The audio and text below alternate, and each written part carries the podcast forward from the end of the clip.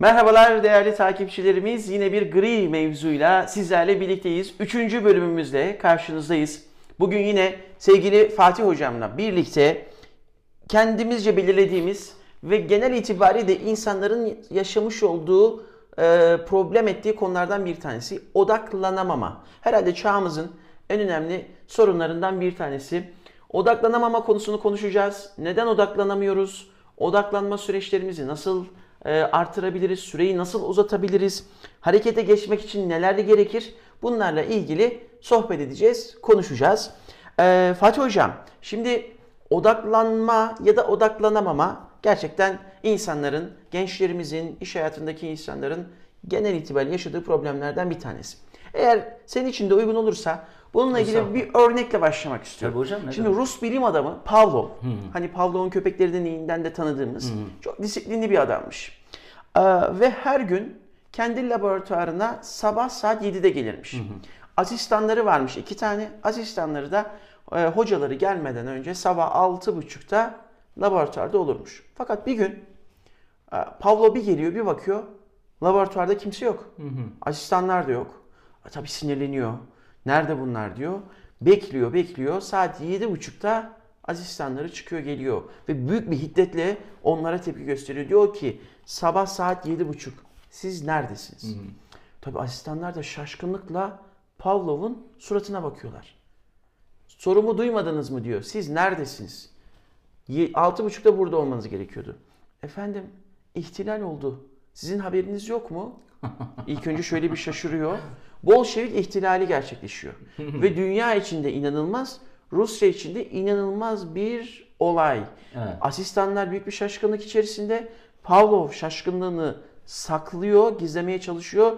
En sonunda diyor ki size ne ihtilal olduysa işinize bakın. Şimdi bu benim için Evet. çok önemli noktalardan bir tanesi. Aziz Sancar mesela laboratuvara girdiği zaman Sayın Hocam 15-16 saat orada e, zamanın nasıl geçtiğini unutarak çalışmalar yapıyor. Şimdi tabii takipçilerimiz diyebilir ya da senin aklından da geçebilir. Ya bu insanlar başarılı bilim insanları. E tabii böyle yapmasalar da bu şekilde olmazlar Evet. ama demek ki istediğimiz zaman bir şeyler olduğunda bir dinamiğe oturduğunda biz odaklanmayı sağlıyoruz. Peki sence odaklanamama problemini niye yaşıyoruz? İstersen öncesinde de bir tanımını yaparak da başlayabiliriz. Tabii hocam. Hocam e, insanları diğer varlıklardan ayıran özelliklerden bir tanesi de iletişim ve iletişime açık olma becerisi. E, iletişim nasıl başlıyor? Dış uyaranların gönderdiği bir sinyalle. Doğru mu? Evet. Şimdi zihnimiz bir işle meşgul olurken bütün kapı ve pencerelerini kapatıyor. Dolayısıyla dış uyaran bir sinyal gönderdiği zaman onu içeriye almıyor. Ve meşguliyeti neyse işlemci onunla çalışıyor. Onun üzerinde işlem yapıyor. Biz buna konsantrasyon veya odaklanma diyoruz. Evet. Bir Ee, şey söyleyebilir miyim? Tabii ki. Hocam yüzüklerin çok güzel. Ah, teşekkür ederim. Sen konuşurken sana ben odaklanamama problemi ya, Ya hakikaten çok keyiflisin. Yüzükler keşke şöyle yakından gösterme imkanımız olsa.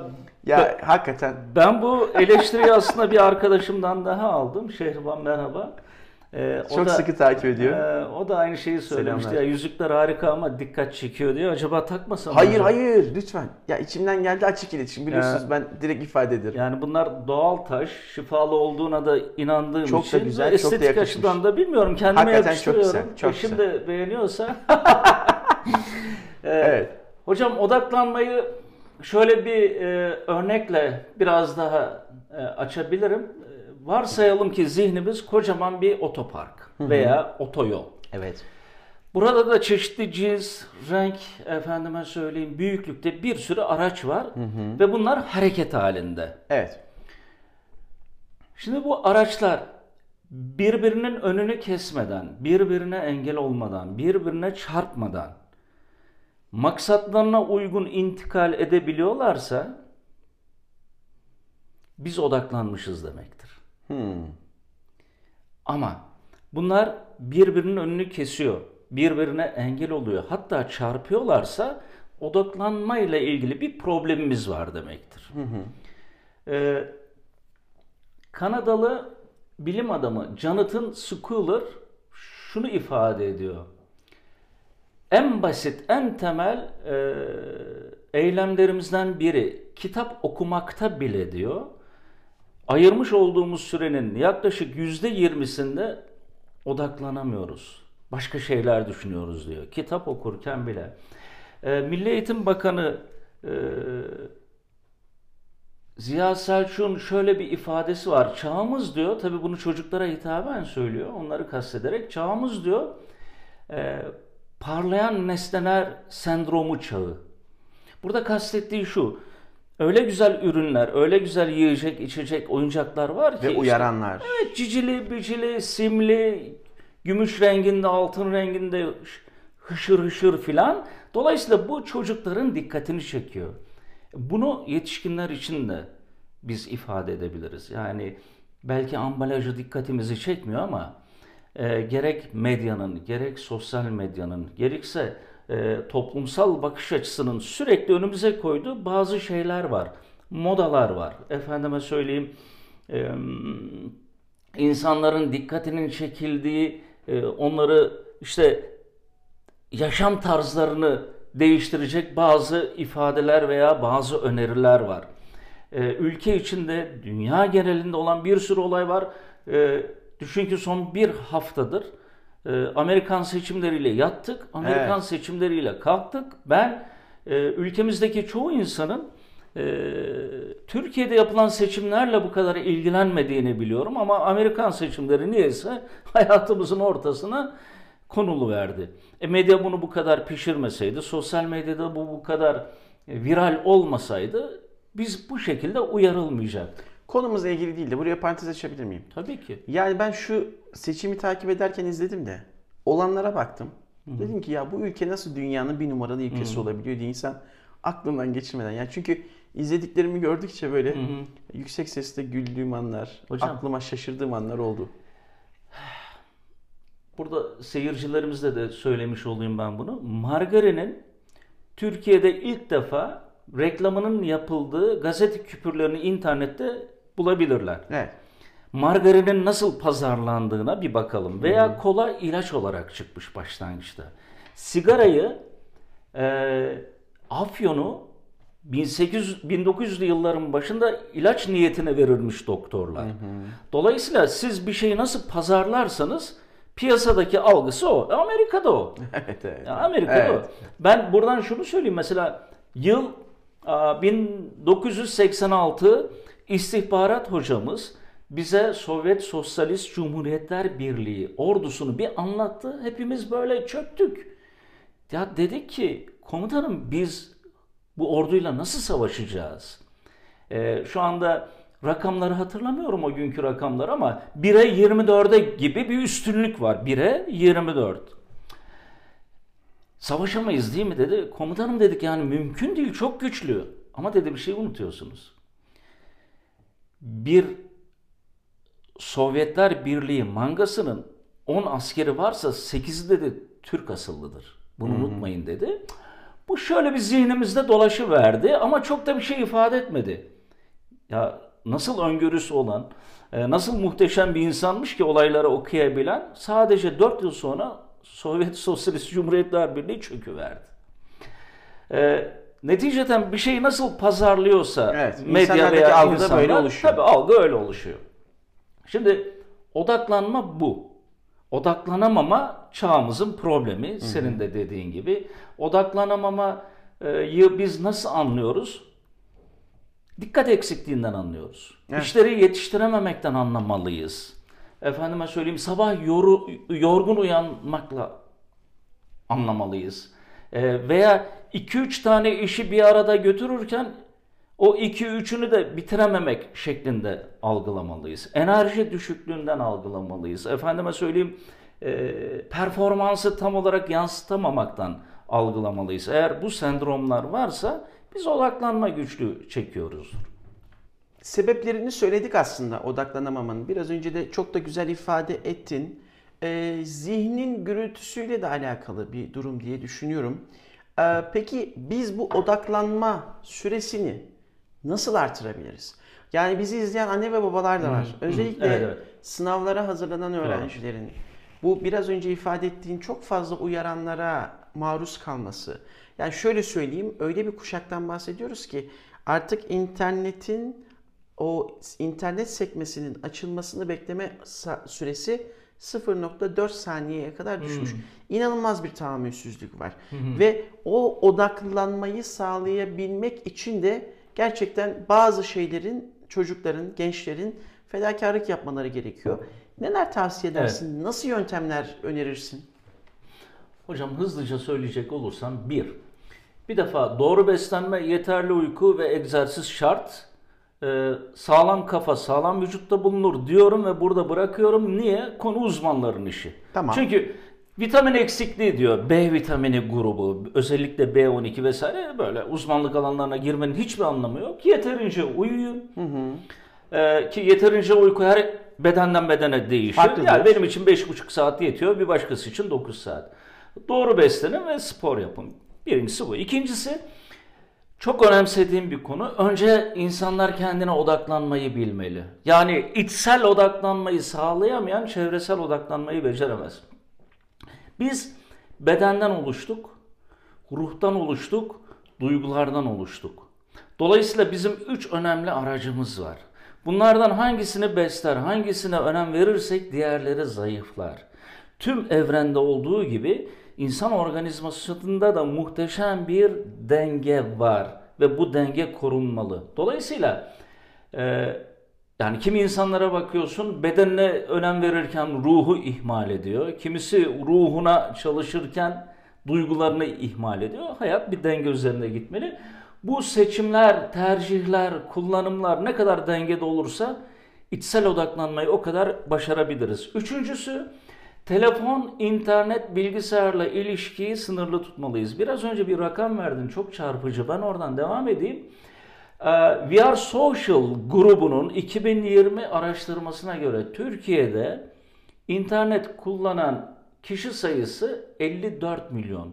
Nüfusun yaklaşık %65'i. Bu insanların ortalama 9 tane sosyal medya hesabı var hocam. 9 tane. Her bir kişinin. Her bir kişinin. Peki sence ortalama bir Türk bir günde ne kadar internette zaman harcıyor? Aklımda kalanı söyleyeyim. 6 ya da 6,5 saat. Yaklaştın hocam. 7 saat 29 dakika. Evet. Ve biz önceden şundan şikayet ediyorduk değil mi? Televizyon başında işte geçirilen süre 3 saat, 3,5 saat diye serzenişlerde bulunuyorduk. Hocam televizyon artık şey e, izleyiciler kusura bakmasın yaşlıların işi. Gençler televizyonla iletişimi koparmış durumda. E, seyredici filmleri de ki belgeselleri pek sevmiyorlar. Filmleri de yine internetten Evet. farklı platformlarda izliyorlar. Dünya ortalaması ise 6 saat 43 dakika. Hocam biz dünyayı geçmişiz. Dolayısıyla internetle ilişkimizi mutlaka disipline etmeliyiz. Orada da insanın kendisini yönetebilmesi aslında. Hocam gene Kendi şey, içsel disiplin. Aynen öyle. Gene içsel odaklanma ile ilgili.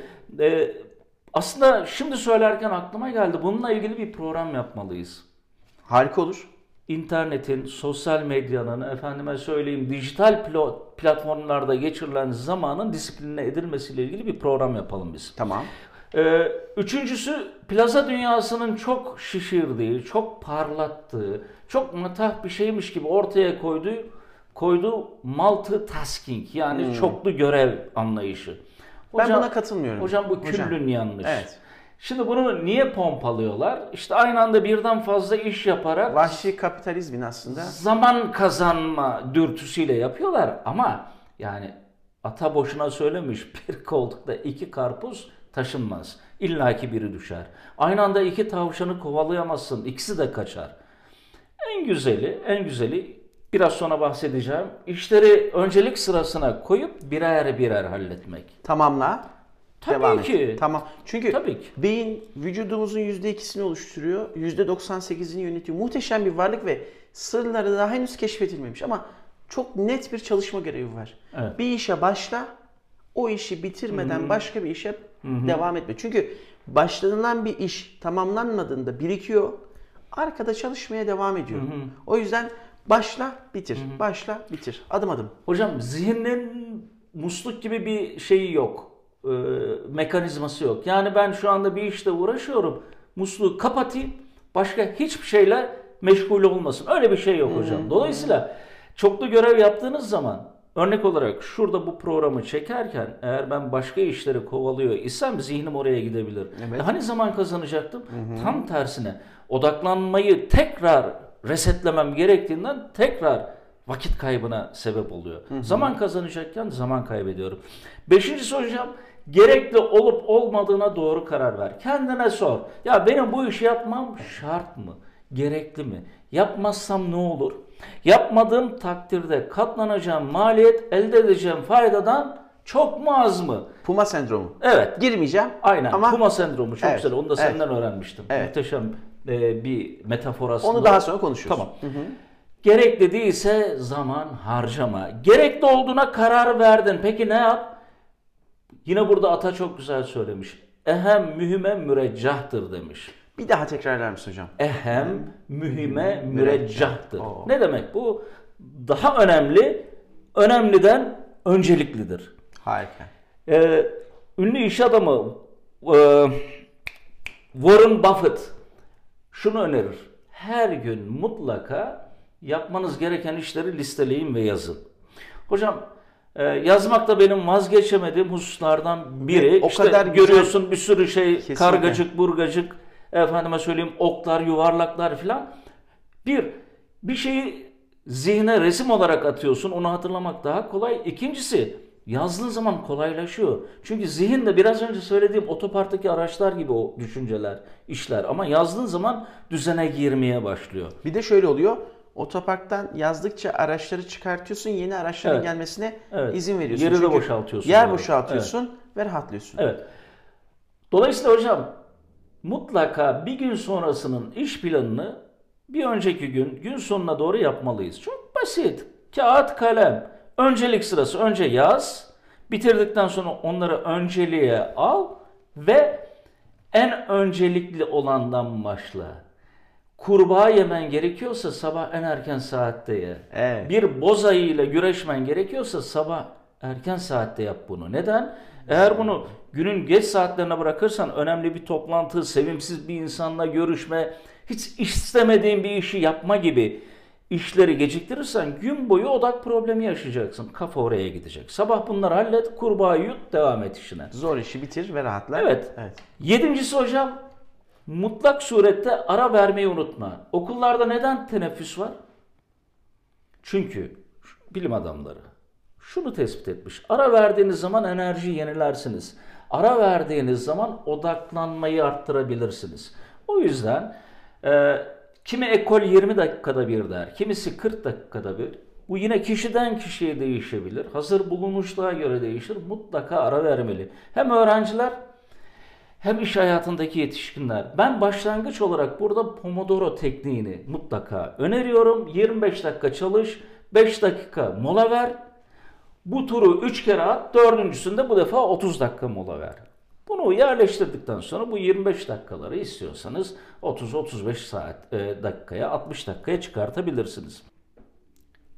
Ee, hocam 8 zihni kuvvetlendirici egzersizler var. Ee, bunlar yapılabilir. Yani beynimiz yaklaşık 100 milyar e, hücreden oluşuyor. Nörondan oluşuyor. Her birinin ortalama 10 bin tane sinepsi var. Bu Muazzam sinapslar hücreler arası, beyin hücreleri arası iletişimi sağlayan bağlar. Bunlar da tıpkı kas gibi kullandığımız zaman güçleniyor, kuvvetleniyor, kalınlaşıyor. Kullanmadığımız zaman zayıflıyor, küçülüyor ve yok oluyor. Dolayısıyla e, bu egzersizler o işe yarıyor. Ne önerebilirim? Mesela yüzden geriye doğru sayma. 100, 99, 98, 97, 96 kolay mı geldi? Peki ikinciye geçelim. 100, üçer üçer sayalım bu defa. 100, 97, 94, 91, 88 daha mı zorlaştırmak istiyoruz? Yedişer yedişer düşelim mesela. Bir bu olabilir. Efendime söyleyeyim. iki bir cisim, cisim, bir duygu veya bir deyim veya bir kelimeyi belli bir süre boyunca 5 ila 15 dakika boyunca sürekli tekrar edip sürekli o kelimeyi tekrar edip o kelimenin zihnimizde çağrıştırdığı duyguları, resimleri, ortamları hayal etmek. Yani işte masa diyebilirsiniz. Mesela ben bu anlarda şey derim kendime. Ben Allah'ın sevgili bir kuluyum. Gözümü kapatırım ve bunu söylerim. Bu arada daha önce bahsettiğim o sufi nefesinden mutlaka faydalanırım. Meditasyondan mutlaka faydalanırım. Bu odağı toplama anlamında işe yarıyor. Yani bir basketbolcunun topu eline alıp yüz defa arka arkaya şey atması gibi. Serbest atış atması gibi. Ee, dokuzuncusu anı yaşa. Bundan daha önce bahsetmiştik. Geçmişin pişmanlıkları, geleceğin endişeleri kesinlikle bizi meşgul etmemeli. Ee, anda kalmalıyız. Bunun için de şöyle bir önerim olabilir. Sabahleyin varsa düşünceniz, kaygınız, endişeniz her sabah kendinize 10 dakika ayırın. Kurbağayı yemeden önce. Deyin ki şu anda ben bütün kapıları, pencereleri açtım. Ey endişe gel, ey kaygı gel. İşte evin faturası ne olacaktı, oğlanın okulu ne olacaktı, kızın işi ne olacaktı? Bir düşün, bir dellen, bir kendine gel. Varsa bir çözümler, bir şeyler geliyorsa aklına not et. Ve de ki e yeter artık süre doldu işime dönmeliyim. Gün boyu zaman zaman bunu düşüneceğiniz sabah böyle bir bonus tanı ona gün içinde gelmeyecektir o. Bu arada kurbağayı bir iki defa atıfta bulunduk ya. Evet. Orada değerli takipçilerimize de öneride bulunalım. Brain, Brain Tracy'nin Evet. O Kurbağayı Ye isimli Evet, evet. harika bir kitabı var. Evet. Fatih Hocam da şey yaparken, konuşurken oraya atıfta bulunuyor. Orada zaten çok daha detaylı anlatıyor. Evet. Onu da bir paylaşayım istedim. Ee, hocam 10. yöntem öğle arası şekerlemeleri. Bu çok, önemli. Bir sürü önemli insan. Hazreti Muhammed'den Churchill'e, Edison'dan Kennedy'ye, Demirel'e kadar hepsi günün belli bir saatinde kısa bir süre şekerlermiş. Çok değil 20 dakika. 12 ile 2 arası mesela. Bu kaybedilen enerjiyi yeniden sağlıyor, odaklanma becerimizi ortaya çıkartıyor. Son olarak düzenli olmamız lazım.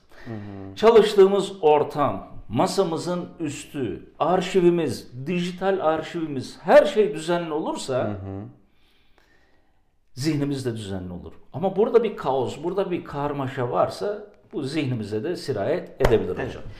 Ben de bir madde daha eklemek istiyorum hocam. Ee, Bunların hepsiyle birlikte bence odaklanabilmek için insanın içinde tutkusunun çok güçlü olması Mükemmel. gerekiyor. Aynen. Yani e, kendisini böyle zamanın nasıl geçtiğini Evet. bilmeden uğraşırken e, o işi yaparken inanılmaz keyif alacak. Sabah böyle erkenden ayağa kaldıracak. Gece işte e, uyurken içi kıpır kıpır olacak. Kendisini bağlayabileceği güçlü bir fikir. Hatta aşık olacağı güçlü bir fikir. Evet. Bu tutkuyu bulduğu andan itibaren zaten insanın odağının ben kolay kolay da bozulabileceğini e, çok tahmin etmiyorum. Çünkü işte programın başlangıcında Pavlov örneğini verdik, Aziz Sancar örneğini verdik. Başarıya ulaşan insanların hayatlarını incelediğimizde büyük bir tutkuya ve o tutkuya da müthiş bir inanç sahibi olduklarını görüyoruz. O inançlarını kaybetmediklerinde ve içlerindeki tutkuyu ta- takip ettiklerinde sıkı sıkıya bağlı olduklarında odaklanabilmeyi de ardından çok rahat bir şekilde geliyor. Ve zihnin hani senin e, ifade etmiş olduğun zihnin gürültüsünü azalttıkça kalbimizin sesini duymaya başlıyoruz. Kalbimizin sesini duymaya başladıkça da aslında bizim hem o andan keyif alabilmek, o andan keyif alabilmek, o anı yaşayabilmek, o keyifle birlikte de yaptığımız işe odağımız dağılmadan devam edebilmek. Yani bu, ben bunu keyif aldığımda benim aklıma telefon gelmiyor. Mesela şu anda sizinle birlikteyim ama e, sosyal medyadan kim ne yaptı, ne gönderdi, mesaj geldi. mi? Çünkü neden? İnanılmaz keyif, Keyif alıyorum. alıyorsun. Ve akıyor. Bu benim odağımı sağlıyor. Hocam bir örnekle açabilir Lütfen. miyim burayı? Ee, zamanın birinde bir adam Paris sokaklarında dolaşıyor. Bir inşaat gürültüsü dikkatini çekiyor. Yanaşıyor. Hani bizde de yaşlı amcalar var Evet, da evet. inşaata bakan evet, amcalar. evet, evet. İnşaatı öyle seyrediyor. Orada üç tane işçi var. Bir tanesine diyor ki ne yapıyorsunuz burada diyor. Ne yapılıyor? Görmüyor musun diyor. Bu sıcakta diyor taş kırıyorum lanet olsun diyor. Harika bir örnek. Evet, evet, evet, evet. Adam şaşırıyor. İkincisine dönüyor. Ne yapıyorsunuz diyor. Ya ne yapalım diyor işte ekmek parası. İşimizi yapıyoruz diyor. Üçüncüsüne soruyor. Üçüncüsü kafayı şöyle bir kaldırıyor. Ben burada diyor katedral inşa, İnşa ediyorum. ediyorum. Evet. Tutku bu işte. Üçü de aynı işi yapıyor. Biri lanet okuyor. Biri sadece ekmek parası gözüyle bakıyor. Öbürü katedral inşa ediyorum diyor. burada. tutkuyla. İşte anlam aslında Evet. ona yüklediği anlam. Şimdi e, peki bizim bu tutkuyu ortaya koyabilmemiz için aslında bir de konfor alanımızdan çıkmamız gerekiyor değil mi? Yani odaklanmayı sağlayabilmemiz için. Ali Şeriati'nin çok sevdiğim bir sözü var hocam. Bunu paylaşmak istiyorum. Diyor ki konfor ruhun bataklığıdır. Şimdi biz kendimizi o konforun içerisine hapsettiğimiz sürece, Evet. konfor alanından çıkmadığımız sürece birçok uyaran bizim zihnimizi meşgul edecek ve biz hareket etmediğimiz için hani en başta odaklanabilmek için ne dedik? Uyku, düzenli beslenme ve hareket. Hareket her şeyin temelinde var ve harekete geçebilmek gerekiyor. Fakat korkularımız, endişelerimiz, zihnimizde büyüttüğümüz birçok şey bizi harekete geçmeyi engelliyor. Nijeryalı bir şairin Şimdi başla diye harika bir şey var. İznin olursa onu paylaşmak güzel. istiyorum. Diyor ki olduğun yerden başla. Korkularınla başla. Acılarınla başla. Şüphelerinle başla. Ellerin titrerken başla. Sesin titrerken başla. Fakat başla. Başla ve asla durma. Olduğun yerden ve sahip olduklarınla başla ve sadece başla. İşte o kadar net ki artık. Evet. Sadece başla. Yola çıktığın andan itibaren o korkuların, endişelerin yersiz olduğunu göreceksin. Ve yaptığın iş, rahatlayacağın için zihninde yapacağın iş neyse ona odaklanabilme becerisini ortaya koyacaksın. Ama kas gibi değil mi hocam? Çalışmak gerekiyor. Çalıştıkça da gelişmesini sağlamak gerekiyor. Ee, Disneyland'in yeni yapıldığı yıllar Evet. Ee, şu anda hikayeyi tam hatırlamıyorum. Ya bağımsız denetçi ya da patron. Ee, tesisi dolaşıyor.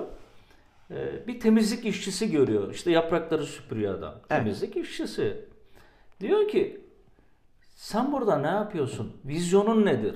Hani biz hep vizyon misyon deriz ya ağdalı ağdalı laflar. Yazan bile bir süre sonra hatırlamaz. Adam diyor ki biz burada çocukların hayallerini yaşamasını sağlıyoruz. Bir temizlikçinin vermiş olduğu cevap. Tutku böyle bir şey. Kesinlikle. Yani yaptığınız işi tutkuyla yaptığınız zaman zaten o iş size ağır gelmez. Dolayısıyla tam konsantrasyon sağlayabilirsiniz. Confucius ne diyordu? Sevdiğiniz işi yapıyorsanız asla çalışmış gibi olmazsınız. Evet. Temizlik görevlisinden örnek verince aklıma yine başka bir şey geldi. Gazi Ceren amca. Ee, Gazi Ceren amca e, takipçilerimiz arama motorundan da kendisini arayabilir. İstanbul Maltepe Yalı Mahallesi'nde görevli olan bir temizlik görevlisi. Hmm. Ve bu dün Evet, yani. Türkiye'de yaşarken heykeli Evet. dikilen ilk ve bildiğim kadarıyla tek temizlik görevlisi. Yani aşağılamak için söylemiyorum haddim değil. Yok. Hani çöpçü olarak adlandırdığımız öyle abilerimizden bir tanesi, Evet. amcalarımızdan bir tanesi. Evet. Park yapıyor belediye. Hmm. Ve bu parka diyor ki ya buraya bir güzel bir heykel yapalım. Kimin heykelini yapalım? Herkesin bir anda aklına Gazi amca geliyor. Peki Gazi amca neden insanların aklına geliyor? Sabahın kör karanlığında Evet. herkes uyurken daha esnaf dükkanını açmadan Gazi amca kendi mıntıkasını o kadar güzel temizliyor ki yaptığı işe yüreğini o kadar güzel koyuyor ki alnının terinin son damlasını o işe o kadar güzel akıtıyor ki insanlar es- dükkanını açtığı zaman selamlaşıyorlar, lokmalarını paylaşıyorlar, çaylarını paylaşıyorlar. Aileden oluyor belki. Aileden birisi oluyor. Şunu yapmıyor Gazi amca. İnsanların pisliğini, insanların çöplüğünü topluyorum diye isyan etmiyor. Bir iş yapıyor ve o işin hakkını vermeye odaklanıyor. Evet. Bunu yaptığınızda günün birinde sizi insanlar heykelinizi dikerler. Gazi amca heykelimi diksin diye yapmadı bu işi. Hı, evet. Tutkusu olduğu için severek yaptı. Aziz Sancar Nobel ödülü aldı. Ama Aziz Sancar tutkuyla bağlı olduğu işi bana bir gün Nobel versinler diye yapmadı. Evet. Tutkuyla yaptı ve onu birileri ödüllendirdi. O yüzden ne yapıyorsak yapalım Evet. içimizdeki o tutkuyu bulup tutkuyla bağlı olalım. O bizim zaten odaklanmamızı ve sonunda ne istiyorsak o istediğimiz şeyi getiriyor zaten. Çok güzel. Evet hocam. Ee, bitirelim mi? Nasıl istersen hocam. Yani özet oldu. Nokta atışlardan bahsettik. Ee, değerli takipçilerimizden yine güzel e, hem eleştiriler hem de güzel yorumlar geliyor. Biz e, YouTube'da izleyen değerli takipçilerimiz programla ilgili, konuyla ilgili düşüncelerini lütfen alt kısma yorumlarını bıraksınlar. Abone olmayı da unutmasınlar. Odaklanmayı siz nasıl sağlıyorsunuz? Evet. Odaklanamadığınız zaman ne yapıyorsunuz? Bunu da lütfen bizimle paylaşın. Hatta sorularınız varsa lütfen o sorularınızı da Evet. paylaşın. Biz de elimizden geldiğince cevaplamaya çalışalım. Ağzına sağlık hocam. Çok teşekkür Sağ olun ediyorum. hocam. Ben teşekkür ederim. Vallahi yine keyifli oldu. Görüşünceye kadar kendinize çok iyi bakın. Sağlıcakla. Hoşçakalın.